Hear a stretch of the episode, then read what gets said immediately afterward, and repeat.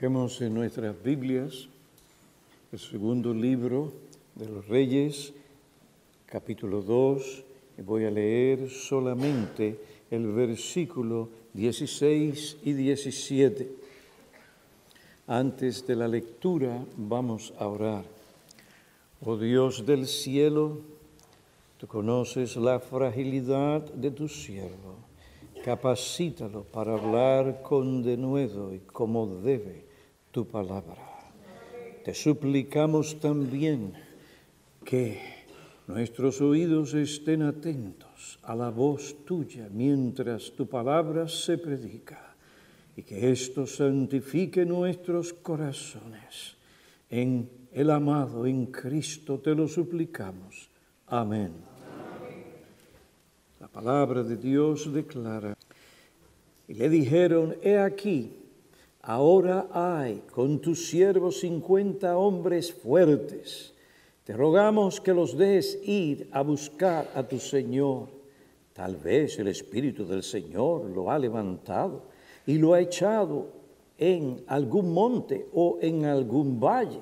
Y él le dijo, no los enviéis. Pero cuando le insistieron hasta la saciedad, dijo, envíalos.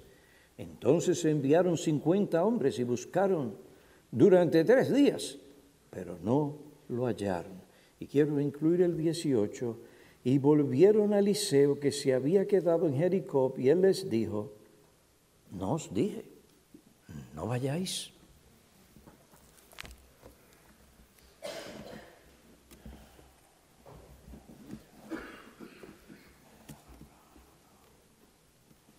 El título de nuestro mensaje en esta mañana es La simpleza y la impetuosidad de la juventud.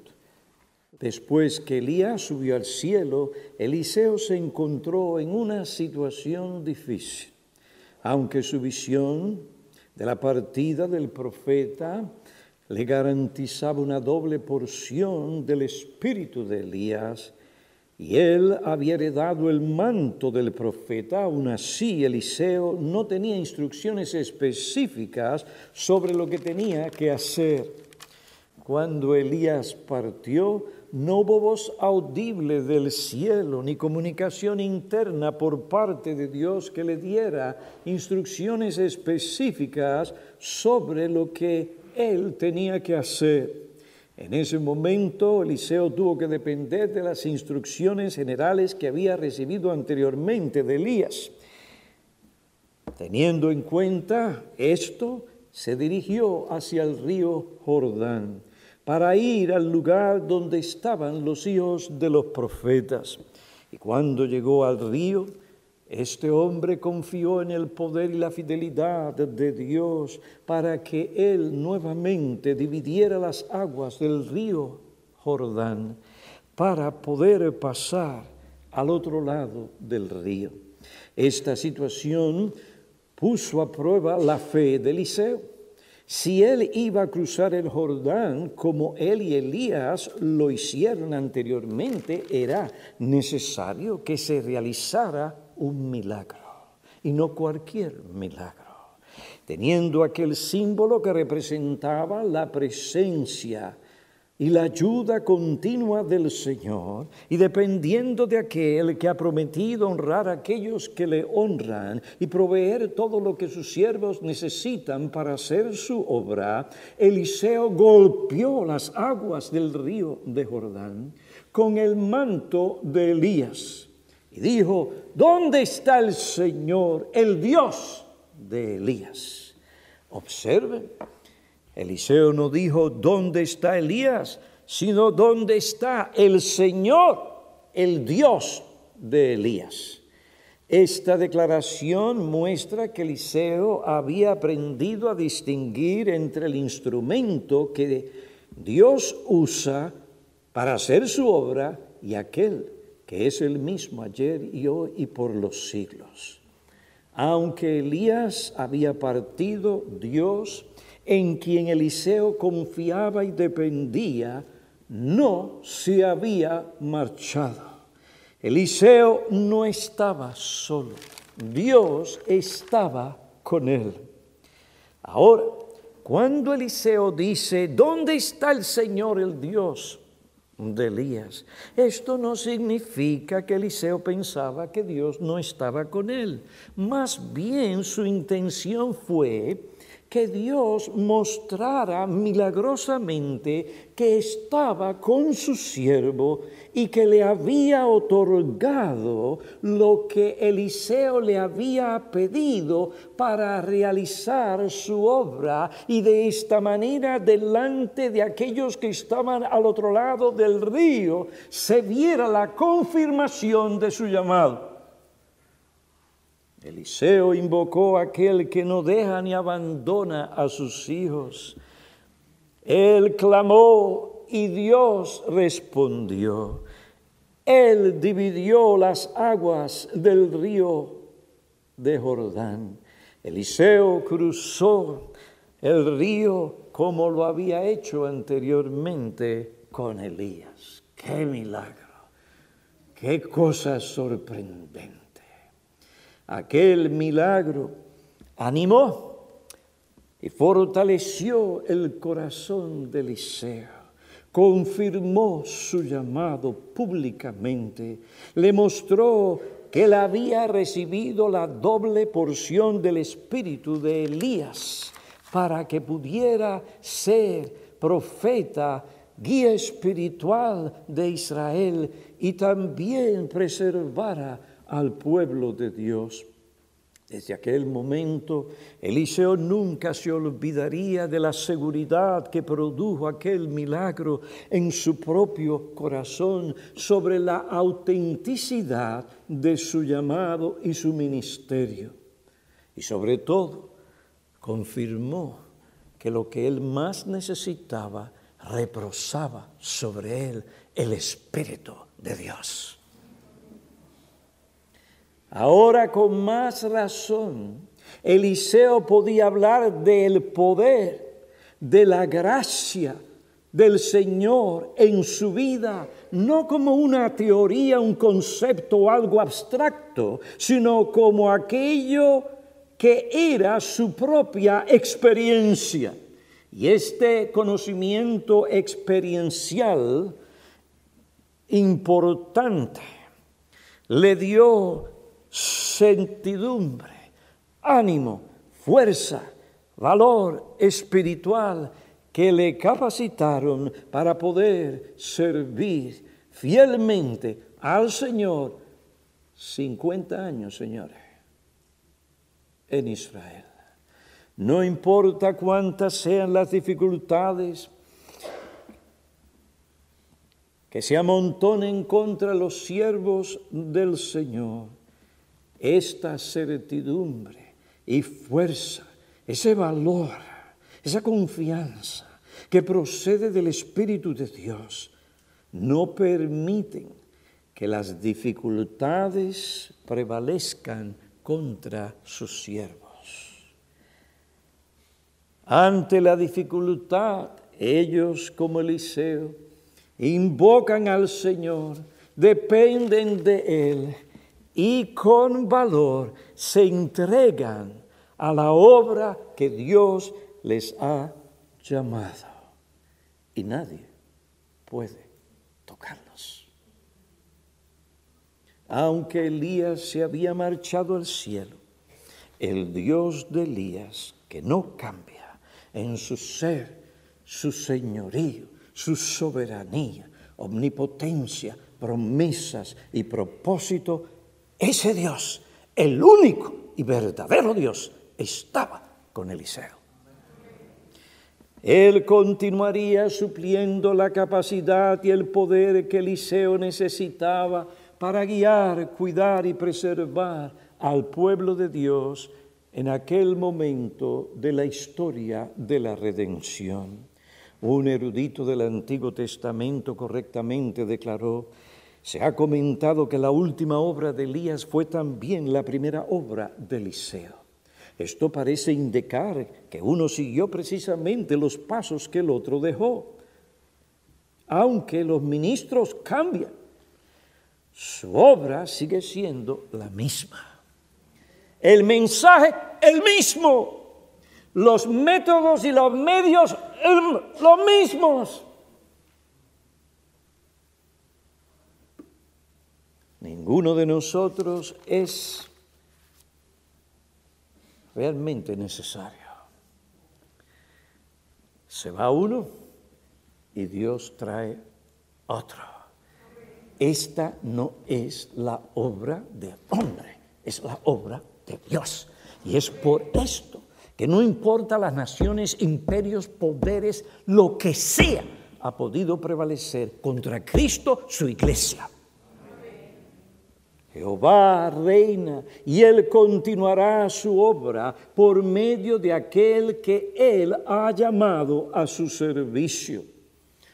A menudo nos sentimos muy tristes y atemorizados y se puede entender algo de eso, pero nos sentimos tristes y atemorizados cuando un gran instrumento que Dios usó para bien es removido, o cuando el Señor se lleva aquel instrumento que en nuestra opinión es necesario para la causa, el avance del reino. Sin embargo, aunque el instrumento sea quitado, Dios siempre está cerca de aquellos que le temen y le invocan.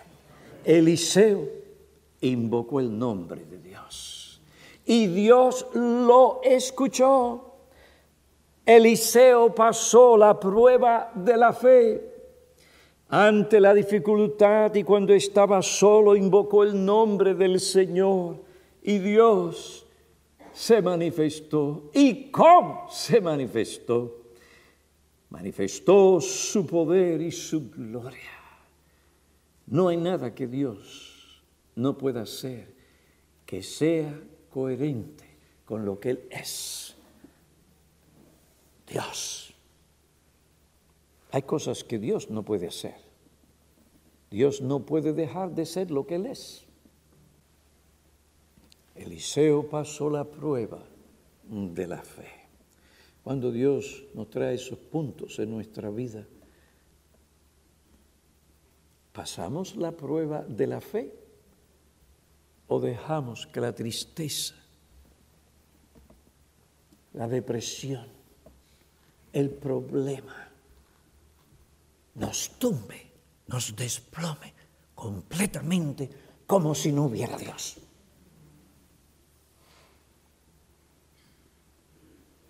Clama a mí, dice el Señor, y yo te responderé. Y te voy a mostrar cosas que tú ni pensabas. Y Dios, que es grande, misericordia y poder por amor a su nombre, y para darle a Cristo aquello por lo cual su Hijo murió. Él se manifiesta y nos da mucho más de lo que pensamos y esperamos. Ese es tu Dios.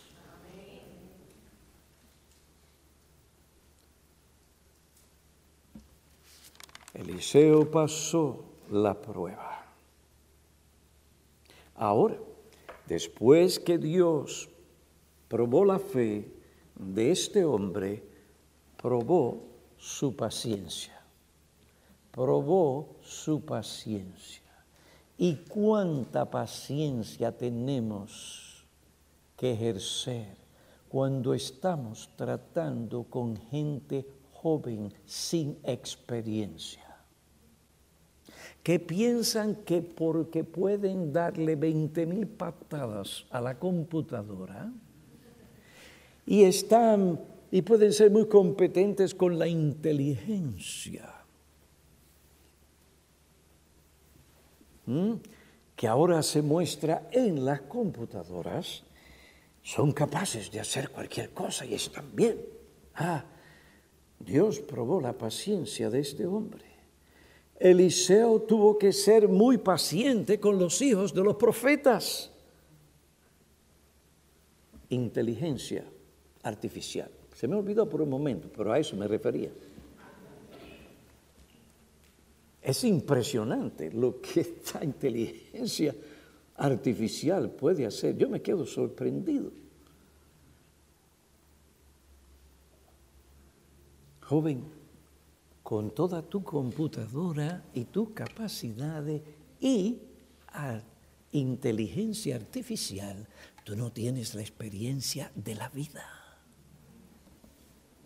La madurez que da el Señor.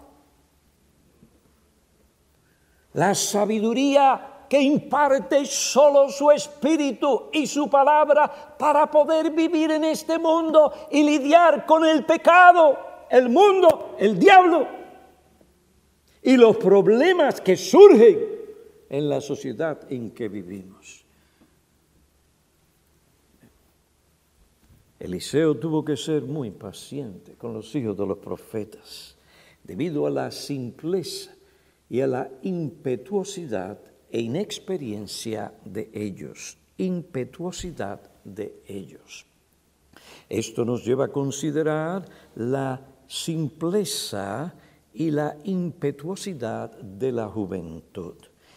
La palabra simpleza tiene varios significados. La uso aquí para referirme a esa creencia dulidad que lleva a algunos a creer o aceptar algo ligera y fácilmente sin considerar detenidamente lo que hacen.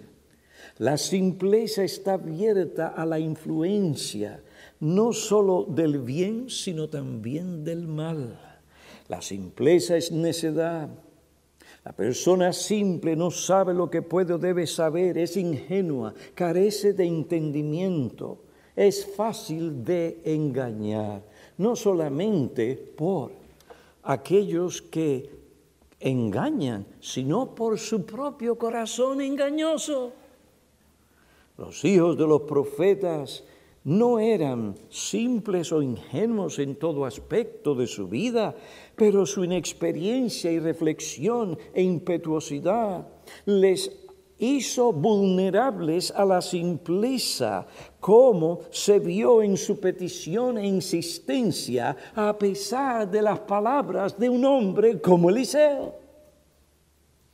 La impetuosidad e impulsividad, precipitación e irreflexión que caracteriza a muchos jóvenes, por más inteligentes que sean y aunque hayan llegado a la universidad, que hayan llegado,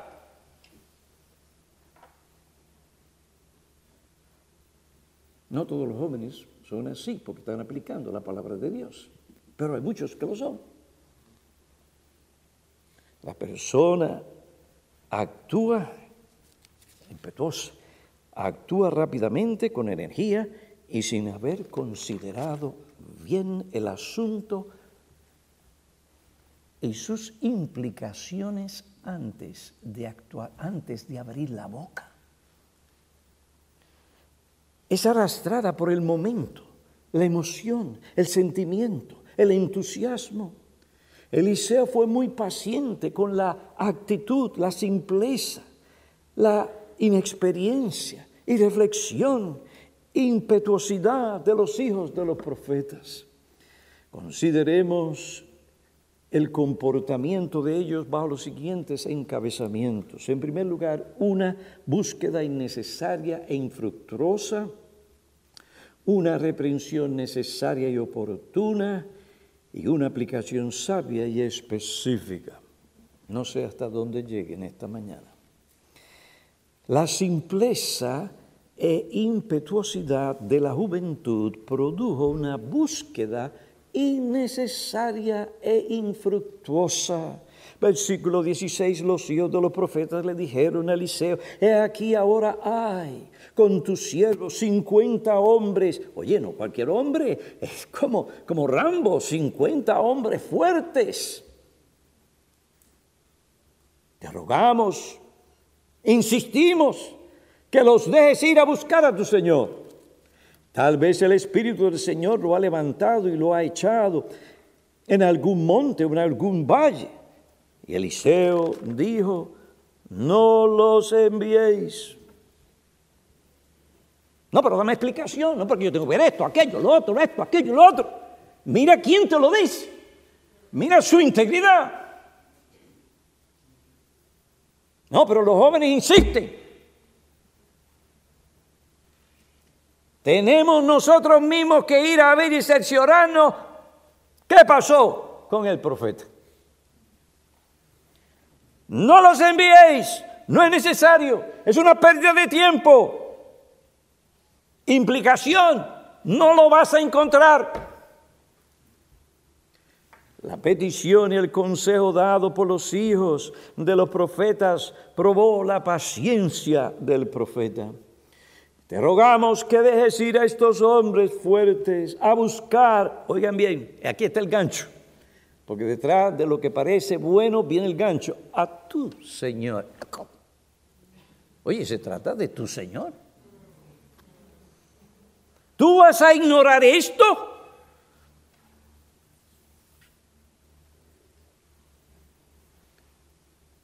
Ustedes se dan cuenta de lo que están intentando hacer. Crear un sentido de culpa, de que algo está mal. Debemos buscarlo para honrarlo. Esta no fue una petición sabia, ni su recomendación fue un buen consejo. A menudo nuestras dificultades proceden de consejeros ineptos, piensan que pueden aconsejar, piensan que pueden dar un consejo. Personas espiritual y moralmente incapacitadas quieren aconsejarnos en vez de tratar con sus propios problemas.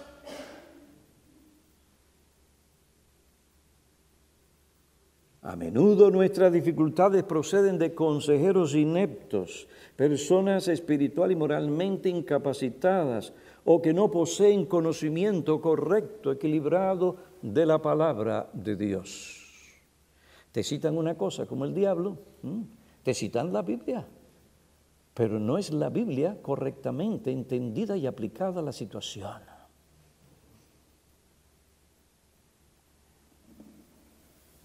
No tienen información cabal y objetiva de la situación.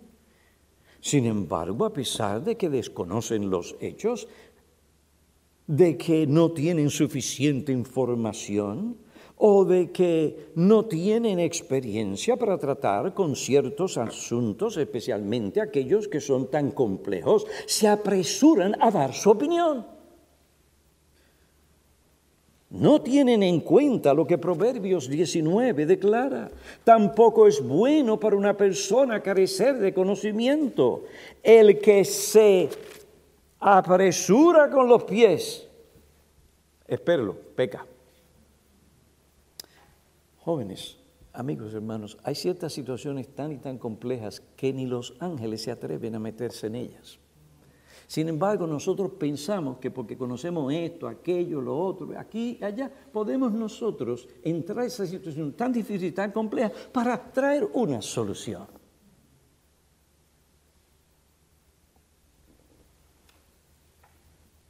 Eso puede, puede, estoy escogiendo mis palabras, puede ser soberbia y arrogancia.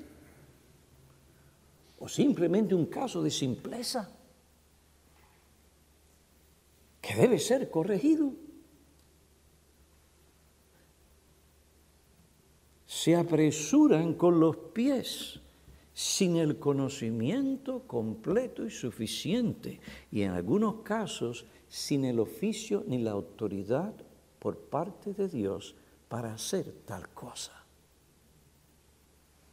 Lamentablemente, esto a menudo sucede en círculos religiosos, movidos por un celo sin conocimiento, celo que carece de una profunda percepción y completa información, se lanzan a dar consejos y o a dar sus opiniones.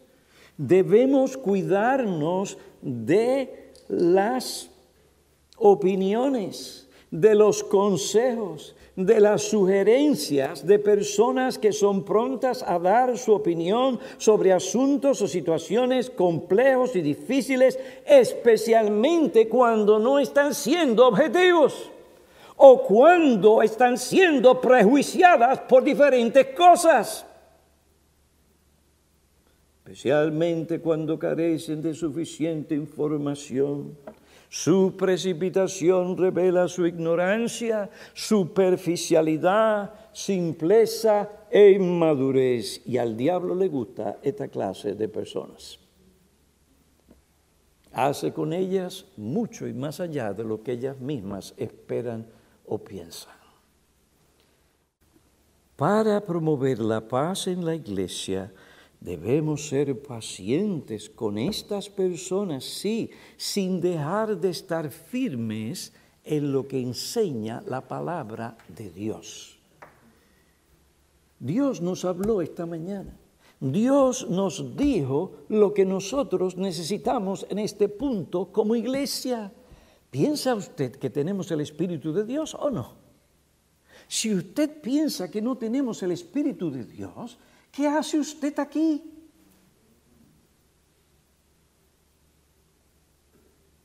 Váyase a otro lugar donde hay hombres que ustedes entienden por su manera de vivir, que son hombres que aunque se equivocan, son hombres íntegros, que Dios los ha colocado ahí y sus hogares y sus vidas respaldan tal cosa. Yo no estoy enojado con nadie aquí, por favor. Estoy haciendo énfasis. Nosotros los hispanos, especialmente que venimos del Caribe, nos gusta hacer el énfasis.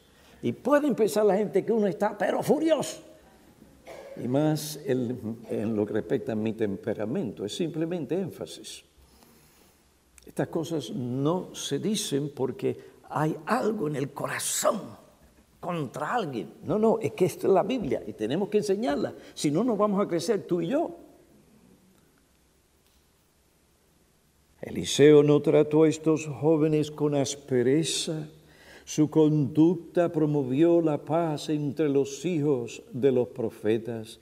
Aunque Eliseo había recibido un poder maravilloso, impresionante, los hombres que se acercaron a él todavía se preguntaban, ¿Qué había pasado con Elías? Tal vez pensaron que aunque Dios había quitado a Elías de donde ellos moraban, tal vez eso sería por un tiempo. Por otro lado, si el Señor se había llevado a Elías al cielo, entonces su cuerpo estaba en algún monte o en algún valle de aquella región. En fin, parecía que era una buena idea, una idea maravillosa una buena intención, un buen fin, honrar al profeta. Si Elías había fallecido, busquemos su cuerpo, sepultémoslo con los honores que este siervo de Dios merece.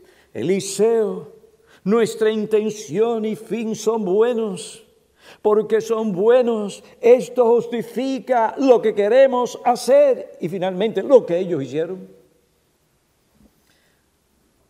¿Qué mal hay en cerciorarnos que su cuerpo no está expuesto a las aves de rapiña? Aunque estos hombres jóvenes habían visto el milagro que Eliseo realizó, aunque ellos reconocían que Elías reposaba, el espíritu de Elías reposaba sobre Eliseo, ellos no vieron cuando el profeta fue llevado al cielo no tenían la misma información, no tenían la misma experiencia. Eliseo, por buenas razones, no les dijo inmediatamente lo que había sucedido. Probablemente pensó que estos jóvenes no estaban preparados para conocer las implicaciones de esto o lo que había sucedido no lo hubieran entendido en ese momento. Tal vez su entusiasmo, la emoción del momento, sus caprichos e inexperiencia, insistencia, falta de entendimiento espiritual sobre ese asunto no les dejaría comprender lo que había sucedido ni aceptar lo que Eliseo podía decirles. Por otra parte,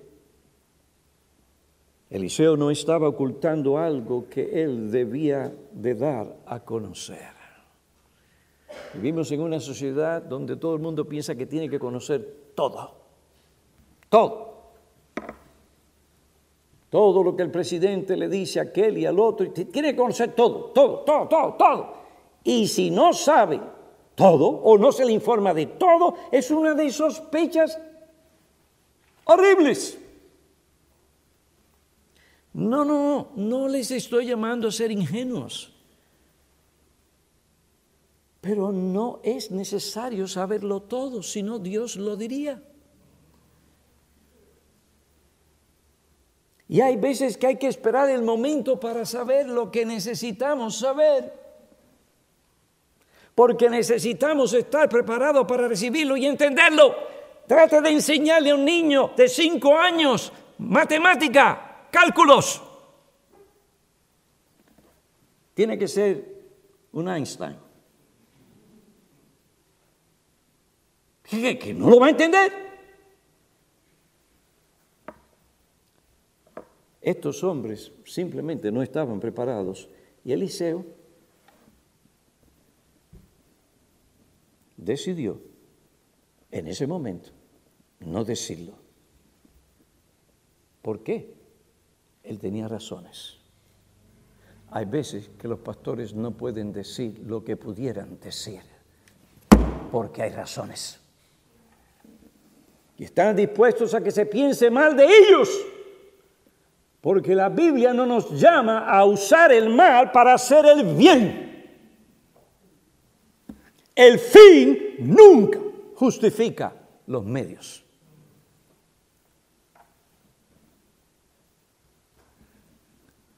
Oh, qué paciencia la de este hombre de Dios.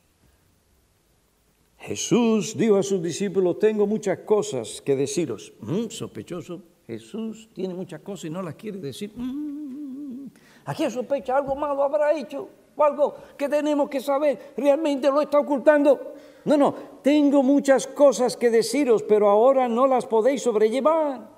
Juan 16, 12, los discípulos simplemente no estaban en ese momento preparados para entenderlas como ellos tenían que entenderlas. Él no había muerto todavía había muchas cosas que todavía tenían que acontecer para que cuando todo eso se diera pudieran entender entonces mejor el plan redentor de Dios y todas aquellas cosas que el Señor todavía tenía que decirles. O que después el Espíritu Santo prometido les llevó a conocer. Estos jóvenes no estaban listos. A veces hay que dejar a los jóvenes tranquilos con Dios. Quieren hablar con uno, pero uno sabe que no están preparados para oír lo que uno tiene que decirles. Y hay que dejarlos a solas con Dios. Porque no importa lo que digamos, están como estos jóvenes en la insistencia de que están bien.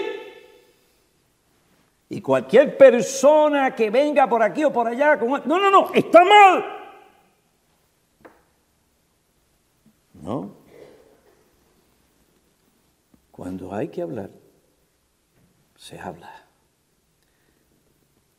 No los enviéis. Pero no le escucharon. ¿Estás tú haciendo lo mismo? no estaban satisfechos con la respuesta. Ellos conocían mejor lo que debían hacer en aquel momento. No le escucharon. Eliseo, tenemos un plan. Tenemos hombres preparados y robustos, competentes para esta búsqueda. Estos hombres quieren servir al Señor, quieren ser útiles en la obra. No podemos ignorarlos, no podemos ponerlos a un lado. Hay que encaminar esas energías. ¿Por qué en la iglesia no toman a este joven, aquel y al otro, aquello? ¿Qué sabes tú de lo que sabemos nosotros acerca de la vida de ese joven? ¿Te gustaría a ti que las cosas débiles tuyas, tus propensidades y tal vez corrupciones fueran conocidas por otros? ¿Por qué esa sospecha?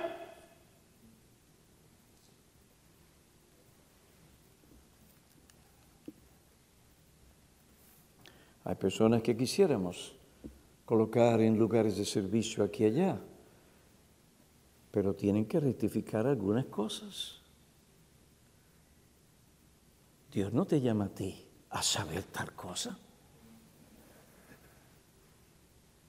Por esta razón, si ustedes no confían en la integridad de aquellos que llaman o reconocen como sus pastores, no los llamen a ser vuestros pastores. Ah, pero el fin justifica y santifica los medios según las acciones de estos jóvenes. Eliseo dijo, no los enviéis. Él sabía lo que había sucedido, no había necesidad de enviarlos. Su juicio estaba basado en un verdadero y correcto conocimiento de la verdad.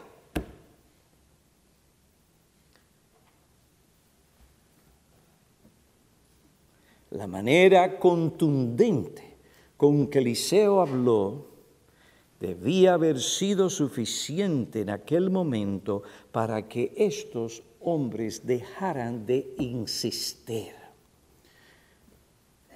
Jóvenes, adultos, escúchenme, si ustedes tienen la verdad, Dios los va a honrar. Ustedes no tienen que honrarse a sí mismos y buscar a otros que apoyen tal cosa. Hay momentos en la vida de uno que las circunstancias y lo que le rodea y lo que se dice parece que usted es tan culpable como el zorrillo que apesta. Usted no se ha encontrado en situaciones como esta. Yo me he encontrado en situaciones que parecía que Piñero había cometido el error más grande del mundo.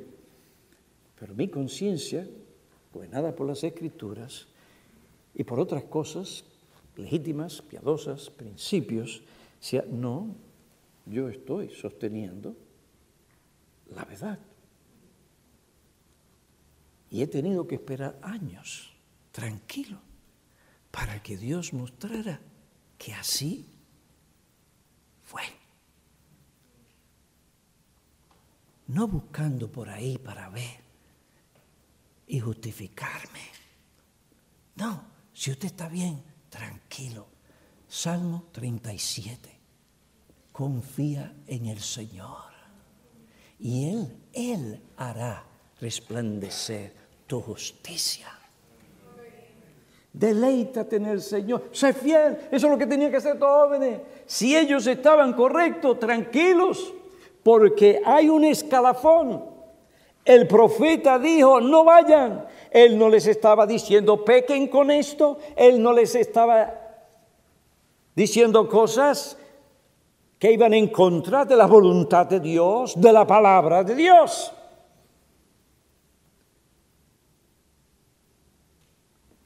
Después de todo, no era cualquier hombre que lo decía. Aún así, seguros de sí mismo, seguros de su opinión, los hijos de los profetas persistieron en hacer lo que querían. Estaban persuadidos que ellos conocían mejor que Eliseo lo que tenían que hacer, persuadidos que lo que ellos iban a hacer produciría magníficos, buenísimos resultados.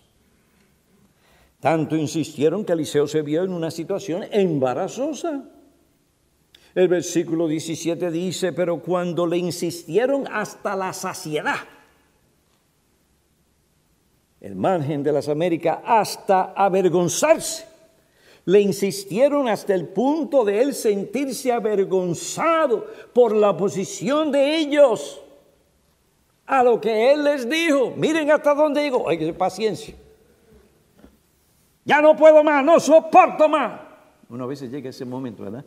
Pues eh, había llegado ese momento, pero decía, no, no, tengo que ejercer paciencia. Bueno, llegó ese momento. Al entender que el remedio para sanar la obstinación e impetuosidad de estos hombres era dejar que la experiencia les mostrara su mala,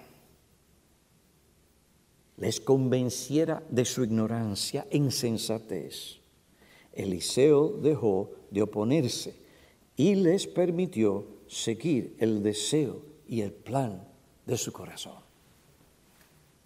Este curso de acción no solo les sanaría, sino que también promovería la paz. Dejar, dejar, dejar que siguieran el deseo de su corazón no solo les enseñaría una lección, también les impediría que fueran a pensar que Eliseo no estaba mostrando respeto hacia Elías, su Señor. Eso es sabiduría. Mató dos pájaros. No como el pastor Piñero que necesita dos tiros. Él tiró uno solo.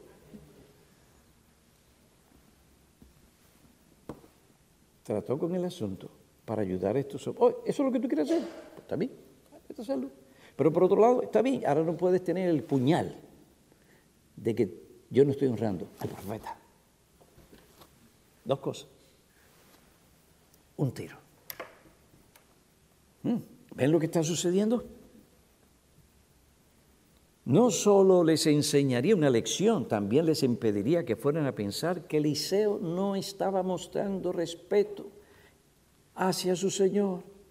Además, en la próxima ocasión que Eliseo diera su parecer, si aprendían su lección, estarían más dispuestos a escuchar y a seguir sus directrices y dar gran peso a su consejo.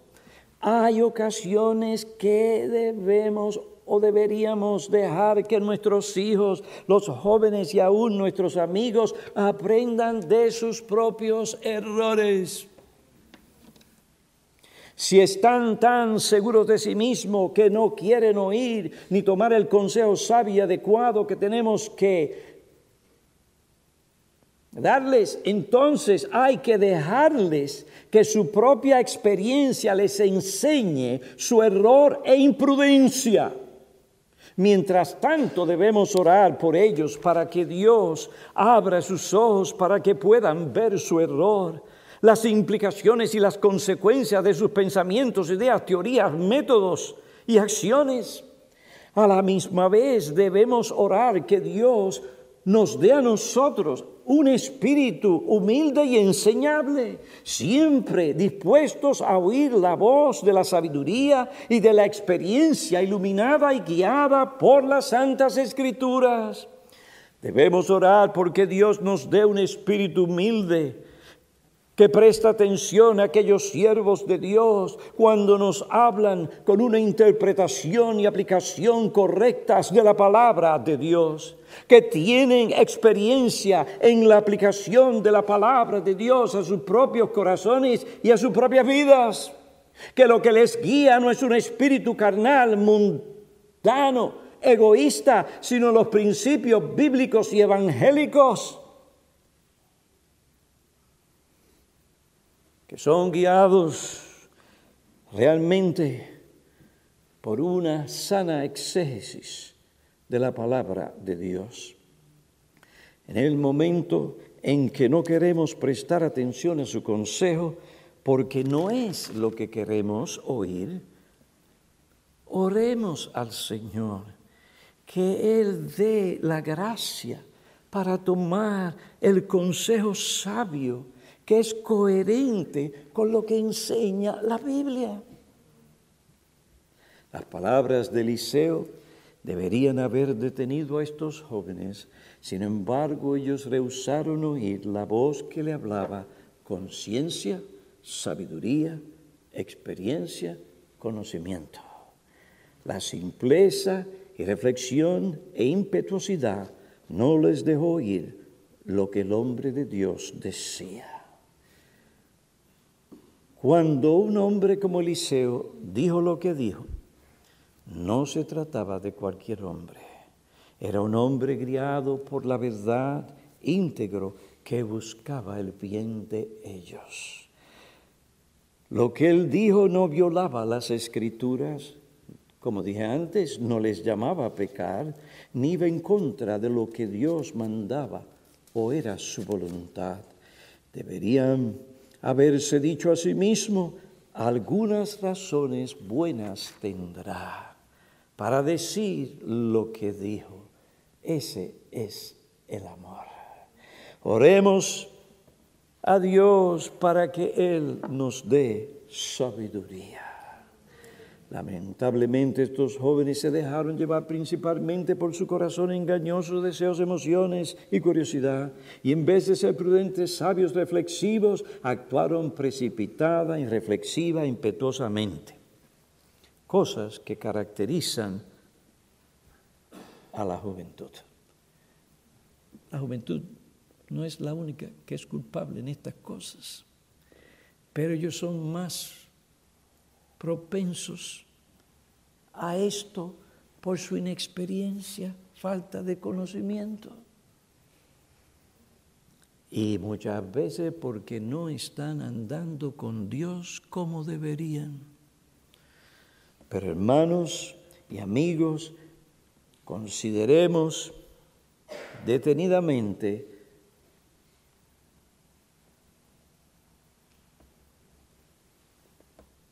lo que la Biblia nos enseña sobre estas cosas. Pensemos detenidamente.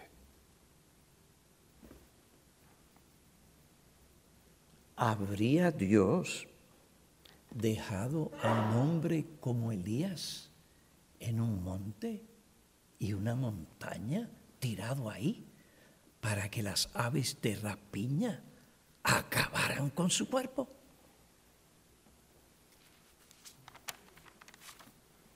¿Honraría Dios a Eliseo de la manera en que lo, hice, si, que lo hizo si sus motivaciones para hacerlo no fueran rectas?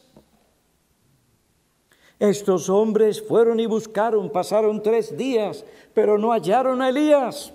Su búsqueda fue innecesaria e infructuosa, perdieron el tiempo, gastaron sus energías, gastaron sus recursos, regresaron con las manos vacías. Voy a terminar aquí por el tiempo.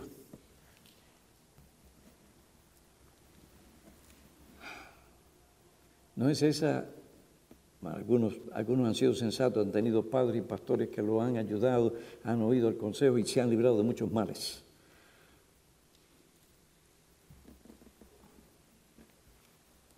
Queridos hermanos, amigos, tenemos que ser cuidadosos sobre este asunto de que no estamos siendo arrastrados por la simpleza, la irreflexión y la impetuosidad.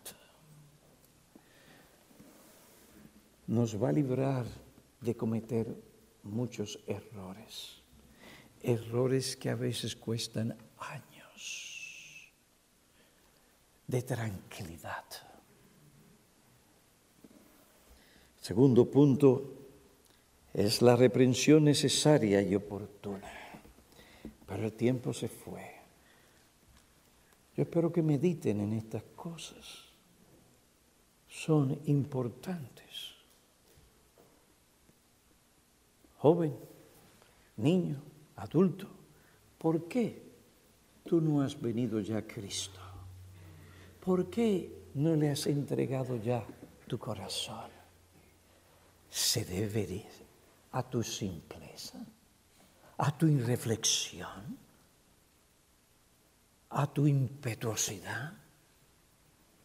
Piensa, medita, porque esto puede costar tu alma. Y verte en el infierno por tu simpleza, irreflexión e impetuosidad. No hay necesidad para que esto suceda. Dios envió a Cristo a salvar a pecadores. Ve a Él, confiesa tu pecado, la corrupción de tu corazón.